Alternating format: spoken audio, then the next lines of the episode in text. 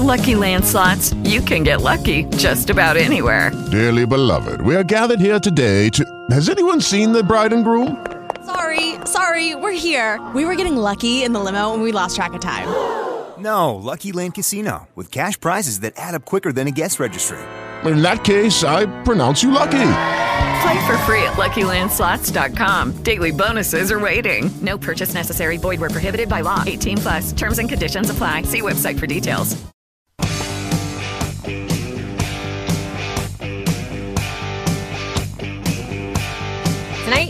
Fasten your seatbelts. We may be in for a ride this week that's bumpier than Santa's sleigh. You're listening to Simply Money, presented by Allworth Financial. I'm Amy Wagner, along with Steve Sprovach.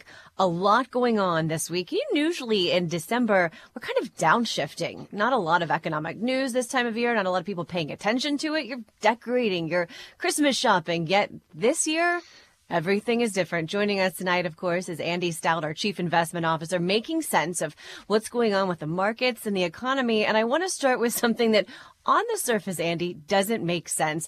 Economic data that came in last week says, hey, the American economy looking pretty strong and markets, they hated it. So let's talk about what that data was and, and why would markets hate that? Right. So we're in this period where good news is bad news and bad news is good news. Last week, we got some good economic news, and the markets did not like it. So it was bad for the markets because a lot of last week's data, and really some data over the past uh, few weeks and few months, show that the U.S. economy is on relatively solid footing. If you look at how quickly the economy is growing right now, you know, just based on the data that's come in so far, it, the U.S. economy is tracking at a growth rate close to 3% in that general area. That becomes a problem because it indicates that there could be more inflationary pressures because when the economy is growing, consumer demand increases, and that demand can increase prices. And that's what the Fed's worried about. So if you have more inflationary pressures, that means the Fed will be forced to keep its uh, tough, uh, aggressive stance to fight inflation. So, in other words, keep raising rates or keeping rates higher for longer. And that's the concern right now that the Fed's monetary policy remains more restrictive uh, than what was anticipated a few weeks ago. As we talk about the Federal Reserve, our nation's central bank, and the fact that this is a big week, it is one of the main reasons is because the Fed is meeting this week and will announce the next round of rate hikes. Andy, we don't expect that they're going to do something unexpected here, right? We've been talking about a half a point hike. Uh, any chance that they could go higher than that? And is really the concern what happens beyond that, the steps that the Fed takes into 2023? Yeah, you're exactly right. I mean, if you look at where the market pricing is as it relates to the Federal Reserve and what they might do this week, there's a 90% chance that they have a half point hike. There's currently about a 10% chance that they do a another three quarter point rate hike. They've already done four of those in a row. Yeah. Uh, but it's pretty much set in stone, barring something happening in the next couple of days. And we do get an updated uh, inflation CPI print, by the way, on Tuesday, the day before uh, the Fed will hike rates. So when we look at that, to answer your question, I think it's pretty much set in stone because CPI is decelerating. So that's a good thing. Peak inflation is behind us. We're not at low inflation. We're not at normal inflation, but we're moving in the right direction to where the Fed will most likely raise rates by half a point. But heading into 2023, there's a lot of unknowns. Right now, the market is expecting the Fed to raise rates by a total for all of the year somewhere between a half point and three quarters of a point for the entirety of 2023. So there's not too much more in rate hikes. And actually, in the second half of next year, Amy, the market's actually pricing in that the Fed starts to cut rates because the economy would be slowing down at that point. Now, whether or not the Fed only hikes by half to three quarters of a point next year, that will really be determined by how inflation evolves over time.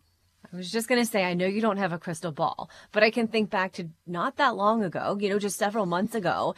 And the talk and the predictions were that in 2023, rates would go down at the beginning of the year, starting at the beginning of the year. Now we're saying, okay, not so much. We're looking at a half point hike, uh, to a three quarter point hike, or, or total hike. Um, but even just a, a month or so ago, they were kind of topping out at a half a point hike. So I guess I'm just saying I don't necessarily believe uh, what Right. the economists are predicting at this point because we've seen so many changes this year. I can't imagine that we won't continue to see those going into 2023. But do you think we have seen maybe the worst of it? Most likely. I mean, if you look at where we're at right now with interest rates and the progression we've had this year, where it's been just so abrupt coming off zero to currently 4%. By the end of the week, we're probably at 4.5% as a top part of the, the Fed's range. Uh, you know, if, if that repeats in 2023, Amy, well, just in terms of a linear perspective, we're at a 9% interest rate.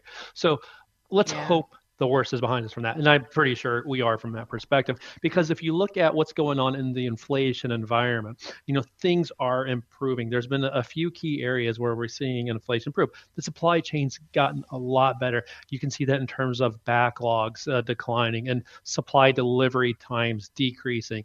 So that's good from that perspective. Also, there's no more uh, uh, vessels or ships waiting off the coast of California waiting to onboard. Those are all gone. We're down to zero there. So the supply chain's definitely gotten a lot better.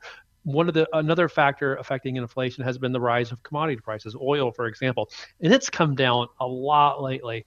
Uh, you know, it, at the end of last week, we traded at the lowest level uh, for all of 2023, around $71 a barrel, and that's obviously welcome news to consumers because you're going to have you know more to spend and you can increase your savings. Uh, but from an inflation perspective, lower commodity prices feeds into the supply chain, uh, bringing down costs because obviously commodities in general are a big factor when we look at the cost to actually make something. So we're seeing some improvement there. Supply chain, lower commodity prices, not just oil. I mean, pretty much every commodity is lower when you when you look across the board. And these are things that are working in the Fed's favor. These are things that will allow the Fed to slow down the rate hikes and pause. I think the bigger question is how long do they pause on the rate hikes? Fed Chair Powell has been pretty consistent in saying people, investors, you need to be ready for higher rates for longer, meaning they're not cutting rates as quickly. At least that's what he's trying to say, as quickly as what the market's pricing in, which is rate hike, rate cuts beginning in the second half of next year. I don't think Fed Chair Powell wants to really put that message out there. You're listening to Simply Money tonight here on 55 KRC. Andy Stout, our Chief Investment Officer, is joining us as he does every Monday, making sense of what hasn't made a lot of sense this year, right? What's going on with the markets and the economy, talking about a lot of supply chain issues being resolved, which is great, great progress, of course, from where we were this time last year. But then we also had China with this zero COVID policy and completely on lockdown. Andy, that seems to be resolving, which I'm going to assume will kind of add to a lot of these supply chain issues also being resolved. Yeah. So China's shifting away from its zero COVID to a reopening.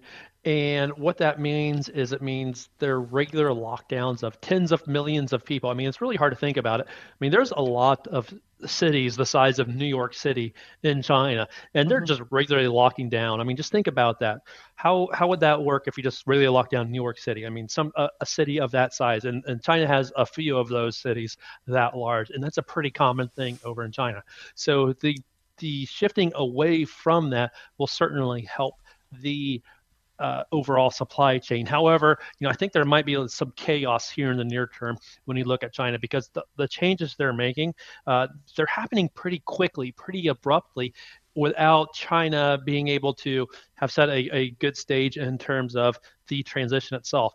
And the part that worries me on, on the transition, and I, you know, it needs to be done. I'm all, all in favor of no lockdowns. Mm-hmm. Uh, the problem is that the cases are still elevated in China and at very high levels. And that's going to, I think, create a lot of confusion as to what the government's actually doing. So it's going to be pretty chaotic over there from that perspective. We'll see how it plays out. Uh, but in the longer term, it's certainly a good thing for supply chains, but expect some chaos in China in the near run.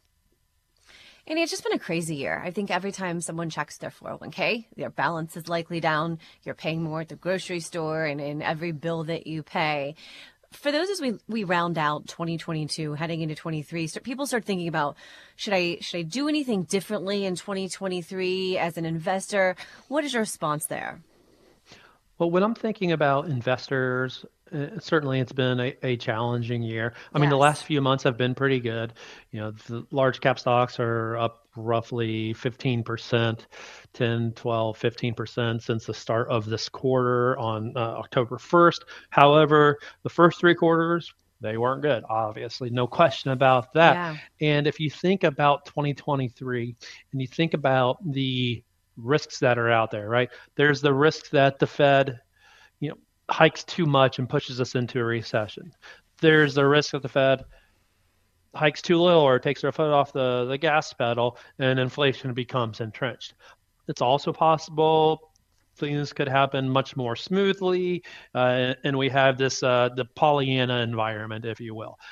Who knows if we get this Goldilocks environment or not? There's a lot of uncertainty out there right now. There's no question about it. And I think when you have that uncertainty out there, it's really tempting for investors to want to go to cash and wait it out. But I have a question for you. How long do you wait it out? Right. When What's the right the time all... to get back in? Yes, exactly. Yeah, when's the all clear signal come? Because guess what, Amy? If you look back at the history of time, uncertainty is always present. Yep. I mean, I, I can give you, you know, chart after chart or event after event over the past 50 years. And guess what? You know, the, the market's headed higher in spite of all of the bad things that have happened. So what I like to call that is essentially, you know, a, a, wall of worry, if you will. So when you think about, you know, what's happened over the past, you know, just 20 years, right? You've had, or 20, 30 years, you've had Gulf Wars, you've had you know 9/11, you've had uh, the Great Recession, you've had COVID-19, you had the tech bubble. Go back a little bit further, you know Tiananmen Square, the Black mm-hmm. Monday crash, uh, Iranian hostage crisis, Watergate, JFK. I, I could go on and on. Obviously, you sound like a Billy Joel song. yeah, actually, I like that song a lot. we didn't start the fire. We didn't. No. Um, but the markets always rebound after the fire, right? Yeah, ex- that's said perfectly. Why, thank you. Here's the Allworth advice. Big market fluctuations, expect them this week and probably moving forward. But remember, this is short term volatility. Hopefully, you have a long term plan for your money. Coming up next, will the public finally hear from FTX's disgraced founder and why now could be the perfect time to shape up your financial wellness? You're listening to Simply Money here on 55 KRC, the talk station. You're listening to Simply Money, presented by Allworth Financial. I'm Amy Wagner, along with Steve Sprovach. If you can't listen every night, well, we've got a daily podcast you can subscribe to. Just go search Simply Money on the iHeart app or wherever you turn to to find your podcast. Coming up at 643, women, listen up while you might want to invest a little differently than maybe you have been.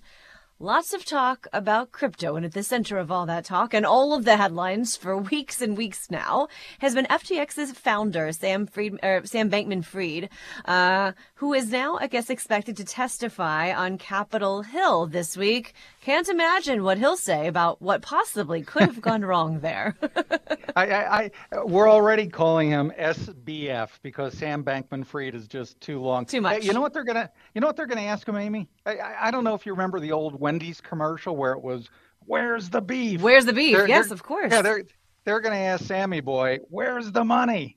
I mean, yes. it's not just a few bucks that's missing. I mean, we're talking maybe a couple of billion dollars yeah. that that's gone. Um, it, it, what's he going to say? I was out that day. Somebody else did it. I I don't know, but this is serious. This is a mess.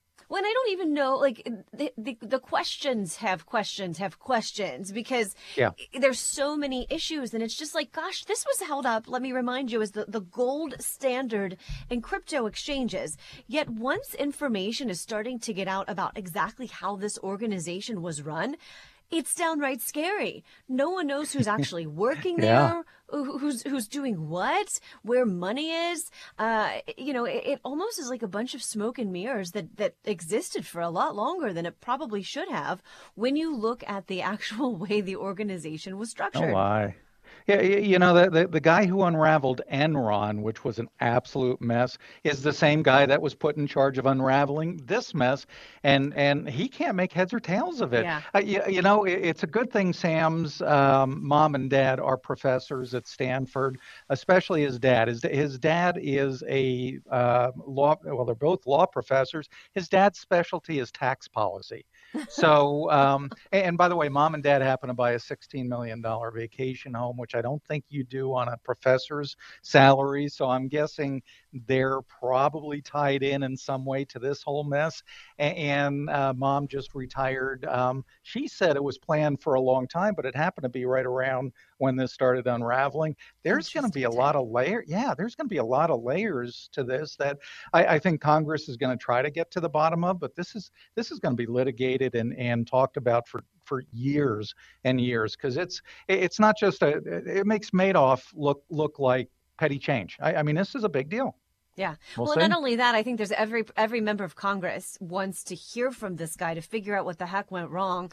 Yeah. Uh, in some cases, he's planning t- to testify. In other cases, they haven't even heard from him. You've got Sherrod Brown from here in Ohio um, asking him to to appear there, and he and his attorneys didn't respond before that deadline passed. So uh, he's busy. saying, yeah, too busy. yeah. yeah, exactly. Too busy on yeah. the beach in the Bahamas. Hour. Yes. Yeah, exactly. So so yeah, so Sherrod Brown saying we're going to continue to work on having him appear before oh, Congress. We'll see how this one all turns out. Yeah. You know, we, we talk all the time about how important it is to save and invest, but a new study actually shows that this year, probably more than any other year, a lot of people are struggling to do that. And I think it's, Steve, because there's so many kind of short term pressures that we have right now, right? Your 401k balance is down, everything that you're paying for is up. And what we see, and I, and I don't think this is a good thing at all, is that retirement seems to be taking a back seat. Yeah, it does, and eh, I'm I'm not sure it's as serious as maybe you you think, Amy. I don't know. Fidelity every year does a New Year's financial resolution study. 14 years they've been doing it, and they found more than half of Americans are focusing on short-term savings right now. Well, yeah, I, I mean, if you go to Kroger, you know, it's, it's yeah. like, wait a second, that cost me 60 bucks uh, this time last year. Now it's 110. I, I wait, wait, a second. What, what's going on here? So I, I, think people are addressing what's screaming at them right now. And the reason I, I'm not that surprised by it, I guess, is all right, you set up your 401k, you have whatever percentage you have going into it, and then you kind of put it on autopilot. I, I mean, you and I would both say, well, maybe you should set up a financial plan so you know what percentage you need to go into it mm-hmm. first, and then maybe rebalance it every year. But, you know, is it a bad thing that people are taking a hard look at getting rid of credit card debt and setting emergency fund goals? I, if it takes this to do it, I, maybe that's maybe that's a good thing. I don't know. Here's what I know though. For doing yeah. the show for so many years, we've had so many people write in or call in and, and ask this question about which should I prioritize, right? Yeah. Paying down debt or saving. And it's like both and yes, all the things, right? yeah. And, yes, and, all and the I, above. Yes, and I and I and it doesn't necessarily bother me that that people are saying, "Hey, we're going to prioritize paying down debt or saving for uh, an emergency fund," because we would say that emergency fund is the foundation of that plan, without a doubt. Yeah. Uh, it doesn't bother me necessarily that people are saying those are the priorities now.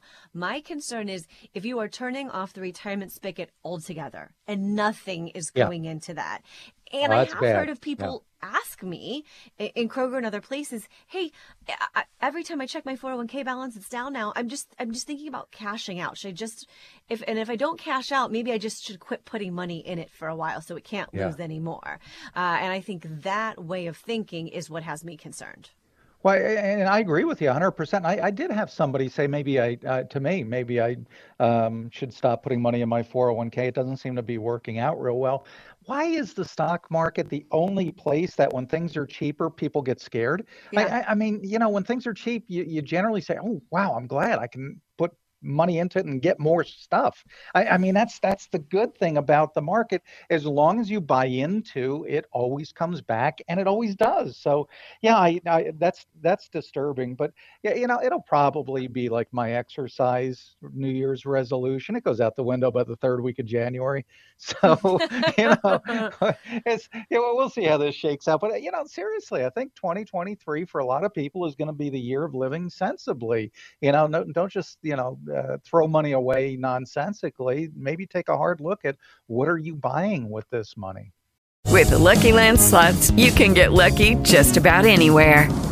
This is your captain speaking. Uh, we've got clear runway and the weather's fine, but we're just going to circle up here a while and uh, get lucky. No, no, nothing like that. It's just these cash prizes add up quick. So I suggest you sit back, keep your tray table upright, and start getting lucky. Play for free at LuckyLandSlots.com. Are you feeling lucky? No purchase necessary. Void where prohibited by law. 18 plus terms and conditions apply. See website for details. As humans, we're naturally driven by the search for better. But when it comes to hiring, the best way to search for a candidate isn't to search at all. Don't search, match with Indeed. When I was looking to hire someone, it was so slow and overwhelming. I wish I had used Indeed. If you need to hire, you need Indeed. Indeed is your matching and hiring platform with over 350 million global monthly visitors, according to Indeed data, and a matching engine that helps you find quality candidates fast. Ditch the busy work. Use Indeed for scheduling, screening, and messaging so you can connect with candidates faster. And Indeed doesn't just help you hire faster. 93% of employers agree Indeed delivers the highest quality matches compared to other job sites, according to a recent Indeed survey. And listeners of this show will get a $75 sponsored job credit to get your jobs more visibility at Indeed.com slash podcast. That's Indeed.com slash podcast. Terms and conditions apply. I also want to point out another thing because this this does bother me. Fidelity also found that a third of Americans say you're in worse financial shape right now than you were last year. You know, Yeah. we're huge proponents of looking at your net worth year after year, and the point of that is that it, it, you continue to build on it, right? You see that momentum. If you're not seeing that momentum, if you are moving backwards, then we would say, you know, take a take a hard look at why that is happening. Obviously, inflation's affecting everyone. Um, here's the Allworth advice. Now may be the best time to refocus your efforts on financial wellness. That could mean saving what you would normally spend right now. Coming up, got the 12 days of Christmas. How about the 12 scams of Christmas? What you need to be watching out for so that you're not a victim of the Grinch. You're listening to Simply Money here on 55 KRC, the talk station.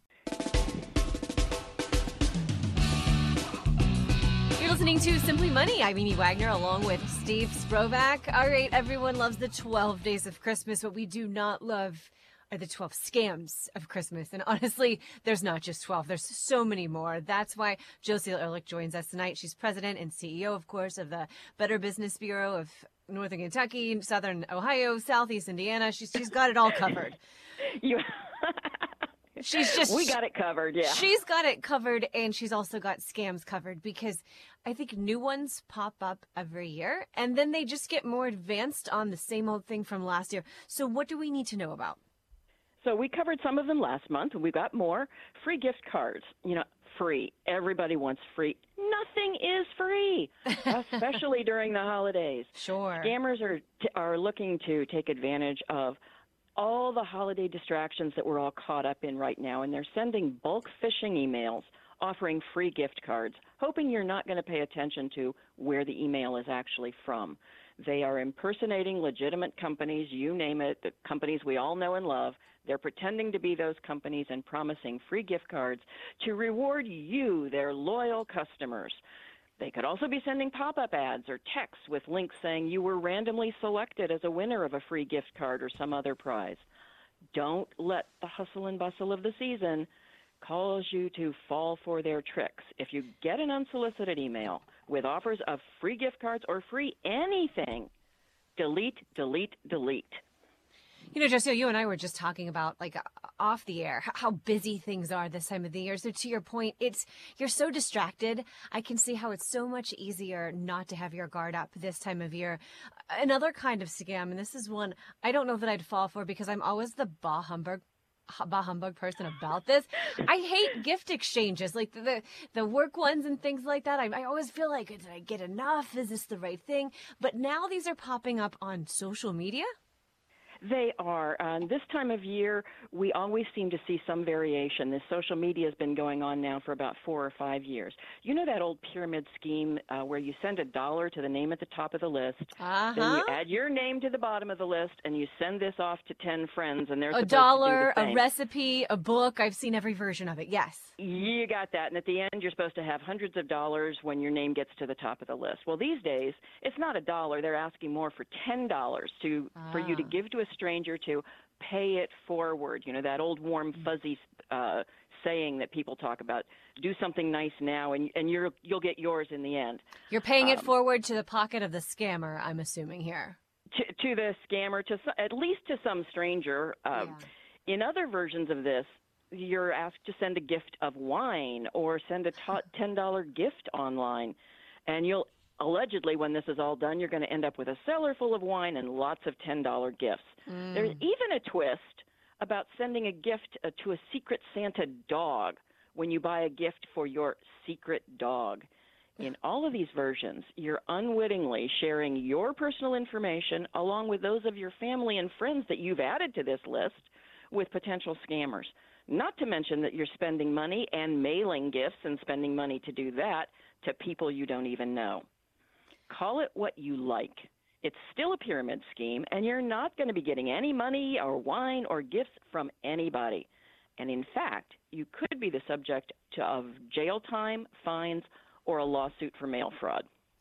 You're listening to Simply Money tonight here on 55 KRC. I hope you're listening closely right now because this is one of the most important segments that we do. Josie Ehrlich from the Better Business Bureau is joining us tonight with scams, especially scams we see this time of year holiday themed ads? Those are issues? Uh, yes. You know, the app stores right now have dozens of holiday themed apps where your children can video chat with Santa or light a menorah, track Santa's sleigh, or do mm. some holiday related thing. Before you let your child download any app, know what data that app is collecting and know what they might do with that data and whether that's okay with you. You know, do you want your child's personal information sitting in some strange database that may share or sell that information to who knows who for who knows what purpose without your knowledge? Now, another thing to be aware of with this app story is that many apps that are listed as free have in app purchases that your child ah. could access. So you need to make sure that your child's device is set to require a password for every download they might attempt to make or you could find yourself with a lot of unexpected charges on your credit card. Several years ago, I was talking to this woman in a store, and she was so upset because she had bought Uggs for her granddaughter for Christmas. They were really hard to get at the time. It was a certain pair. She found them on a website. She paid, you know, maybe a little less money than you would expect. She thought she got a good deal. They never came. The website turned out not to be legit. This is this is still happening out there. I'm assuming too. It, it's uh, definitely happening. When you buy something from a store or a website that you don't know, we always recommend that you check out that website or store with bbb.org to understand exactly who you are dealing with. Um, scammers use that selling something at a lower price as a way to entice you in. You are never going to get that product. Uh, the excuse me, the better the discount, the less likely you mm-hmm. are of getting the, the product. What about pop up holiday virtual events? I know pop up events have gotten huge over the past couple of years, and I hear about people talking about holiday themed ones pretty often now. Yes. You know, since the pandemic, many of those in person events, uh, like the holiday events you were just referring to or the craft fairs, had to move online, and mm-hmm. some of those uh, event organizers are continuing to host those online events as well as their in person uh, fairs. And that, of course, creates the perfect setup for a scam. Scammers replicate these fake event websites. Uh, they use social posts and emails mimicking these markets to confuse you into buying bogus products, again, that you'll never get, just as you referenced before. Uh, unfortunately, they will get access to your credit card information and any other personal information that uh, you have entered onto their site. Before spending your money on these events, make sure the website advertising the event is the real deal by Googling the event itself. Mm, Don't access the site via any social media link or email link. What about fake charities? Because this is definitely the time of the year when we talk about charitable giving, right? End of year giving, what charities um, are near and dear to your heart. But I also know that for a lot of people, it's a cause breast cancer, American veterans, right. whatever it is, and there's not necessarily a specific charity. So when something pops up on social media and it's something that you care about, um, people can easily jump on that. Right. And you mentioned earlier about the hustle and bustle of the season and people are rushing to and fro and they're not really thinking like they might at other times of the year. The last few weeks of the year are always a popular time for charitable donations. So you know scammers are going to be there with uh, pleas for uh, causes uh, or using charitable names that are very similar to legitimate charities. Yeah. And it's very easy for you to misconstrue that. You know, there's thousands of legitimate cancer charities, and you twist a word here or there, it's not the same thing that you think you are donating to. They are counting on your generous spirit this holiday see- season to outweigh your good sense. And, you know, you don't have time to really think about it. Now is the time that you have to think about it. Do your homework before you give. And legitimate charities, you know, they will take your money tomorrow, next month, two months from now, just as well, and they will be just as grateful as if you gave it to them today during the holiday season. The, the charities don't care yeah. Christmas or March. What time they of year? They just care that you care about them enough to support them there's so much money just flying around this time of the year. I just think it, there's just so mm-hmm. much to do that we are not as intentional. We don't stop. We're not as deliberate as we should be. So tonight, great right. reminders as always from Josiel Ehrlich from the Cincinnati Better Business Bureau. Scams you need to be aware of this time of year. You're listening to Simply Money here on 55 KRC, the talk station.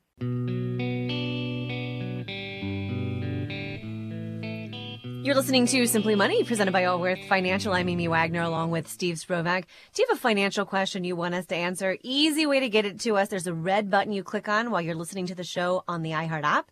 Record that question, and it's coming straight to us. Are you back to the office? And why are you back there? Coming up, we're going to explain what a new study says the shift that we've seen in why people actually go to work. You know, the concepts of investing are pretty universal. Yet, Steve, it's interesting because study after study does show a difference um, in how much women versus men have when it comes to retirement, yeah. how we invest. Uh, sometimes there's different approaches. Often, though, it's circumstances. I, I think about myself when um, my second was was born actually after my first was born i had the opportunity to work part-time. And right. you know I, I went from working 70 hours a week to actually you know 20 hours a week. It was a great thing for my family but from an from a money standpoint right? Uh, if you were to look at my social security and my 30 top years of working those years are going to be uh, far lower in earnings well, yeah, I mean, there are, are massive ramifications to one of the spouses taking time off and, and you know having less money coming in because that, that's how your social security benefit is going to be calculated based on your earnings. And and you know if you're not putting in money into a 401k you're going to have less retirement savings. And when you look at the big picture amy that the numbers are staggering. You've got 60% of, of female respondents saying that they report they they retired earlier than planned, and two thirds of that group did it for reasons that, in their view, was completely outside of their uh, their control. Um, but you know, I, I dive into that a little bit deeper and say, okay, generally, if one of the spouses is going to take time off to help out with the kids, it's usually going to be the female. I, I, know in my case, Anne took time off after her second was born, and when she didn't go back to work for years, uh, and did when she did go back, it was on a volunteer basis. So you know, her social security benefit is a fraction uh, of mine. Her retirement savings is a fraction of mine. But you know, in the overall scheme of things, it's all part of the same family unit. It's it's not hers and mine. It, it's what can the two of us retire on and and you know that to me is more critical than who has how much money out, out of the couple I, I I don't know if you agree. I got a funny feeling you may disagree with that. Well, I, I, I I totally agree with the fact that You, you want to hit say- me right now. I can see that. no, I don't want to hit you. I just want to say that you are lucky, right? You and Anne, that you you are still married, right? But but look at it from my perspective. Okay. so you know, my husband and I were fine at the time when I was working part time, uh, and then but then later, you know, years later, we decided to get a divorce, and. uh, I am remarried now and, and, and fine financially, but if you were to look at, okay, we made that decision as a unit then, but you're not guaranteed that you're going to always be that unit. And so what Right. the best laid plan was when I was 32 years old, uh, you know, when I was 42 looked very different. And, and so I, I'm not saying that, um, that, that you can't do this and it can't work out just fine. But I do think you have to think through all of the possible scenarios. And, and women, on average, often leave the workforce twice once when kids are younger, earlier Yeah. in their careers, and then often they're forced to again later when they're taking care of uh, usually older parents, a, a- a loved one, something like that. Yeah. Uh, and so they are behind the eight ball. And I think a lot of financial plans are made where, where both people are going to be working full time. So there's a lot of adjustments that have to be made here. You, you, you brought up a, a phrase, financial plan, and, and I think out of all the, and obviously we differ, and you make a really valid point about if the marriage doesn't work out. But I, I, I think one of the most disturbing statistics out of this study by Goldman Sachs is that uh, women are much less likely to consult with a financial planner. Mm-hmm. And if you're behind the eight ball with your finances and retirement planning, how do you get back on track if you don't pull in a professional? I, you know, they, they females for whatever reason, uh, and the numbers bear out that they tend to talk to family members about this, which is great if your family member is a CFP or comfortable with financial planning. But generally, that's that's not going to be the case. So if you're behind the eight ball and you don't want to take professional advice, I'm not sure what the answer is for a successful retirement. I think advice is fine. I think getting advice from from loved ones and family members that you trust is one thing, but you have to understand that a financial plan is about more than investing, right? It, it's figuring out the tax consequences of, of certain moves that you could make in Sure. retirement and not make. It's this holistic plan. It's thinking through long term care insurance and life insurance and and all of that. And I don't, I can't imagine that Uncle Bill or your dad or your cousin Jim are experts on all of those things. And so Yeah. I think while it's fine to get advice from family members, you also need someone who's a professional in your corner who's helped other people, you know, men, women, couples, whatever it is, get safely in, into retirement in a way that, you know, you can continue your lifestyle that you were living before. And so I, I agree with you that probably my number one concern from this study is that women are not finding themselves financial advisors. And I'll take Yeah. it one step further because I've also seen research show that usually the woman lives longer and within 18 months of their husband passing away, they have left that financial advisor that the husband was working with uh, and either are trying to do it on their own or finding someone else, which is why I'm saying regardless of what age it is that you as a couple are shopping around to find a financial advisor, make it someone that both of you can relate to and talk to. Well, that both of you can relate to and talk to, and make sure the financial advisor is talking to both of Yes. you. I have seen Looking time and time both of you in the again where, where, for whatever reason, especially a male financial advisor tends to lock eyes with the male investor or potential investor, and the female spouse is kind of left out in the cold. And and if that's your experience, man, keep shopping because it, it you really both need to be comfortable with your advisor. There there's no question about it. And there's plenty of advisors that are more than happy to talk to both spouses, not just one. A few years ago, I got a mailing from one of these big, big firms, right? National firms. And every picture that was in the mailing uh, had a couple in it with an advisor. The advisor was all shaking hands with a man or looking directly at the man. No and it was like, wow, in your face. Just think through these things. Here's the Yeah. Allworth advice.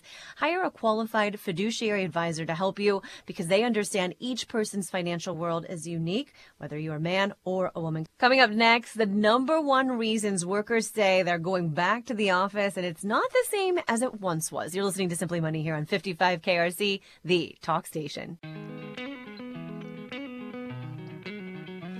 You're listening to Simply Money, presented by Allworth Financial. I'm Amy Wagner, along with Steve Sprovach. Are you back in the office, maybe after working from home during the pandemic? What's the number one reason you think it pays to go into the office? New research shows uh, it is because you think you're maybe more efficient when you're working in the office, which is a bit of a change, Steve, from maybe where we were before the pandemic and, and certainly where we were during the pandemic, which was you just wanted to go back to the office to see people and socialize. Yeah, I, I mean, this the pandemic. I, am not going to say something good came out of it, but what what a study this has yeah. been for the entire world. Can we operate as a global economy from our homes? And and the answer is yes. And and then the follow up question is, can we operate successfully, comfortably? You, you know, and, and that's where it's starting to get a little uh, dicey. I, I, know my, my son out in Phoenix, um, he works uh, from home all the time, and he's now being required to go in once a week he enjoys it, but he enjoys working from home a lot more.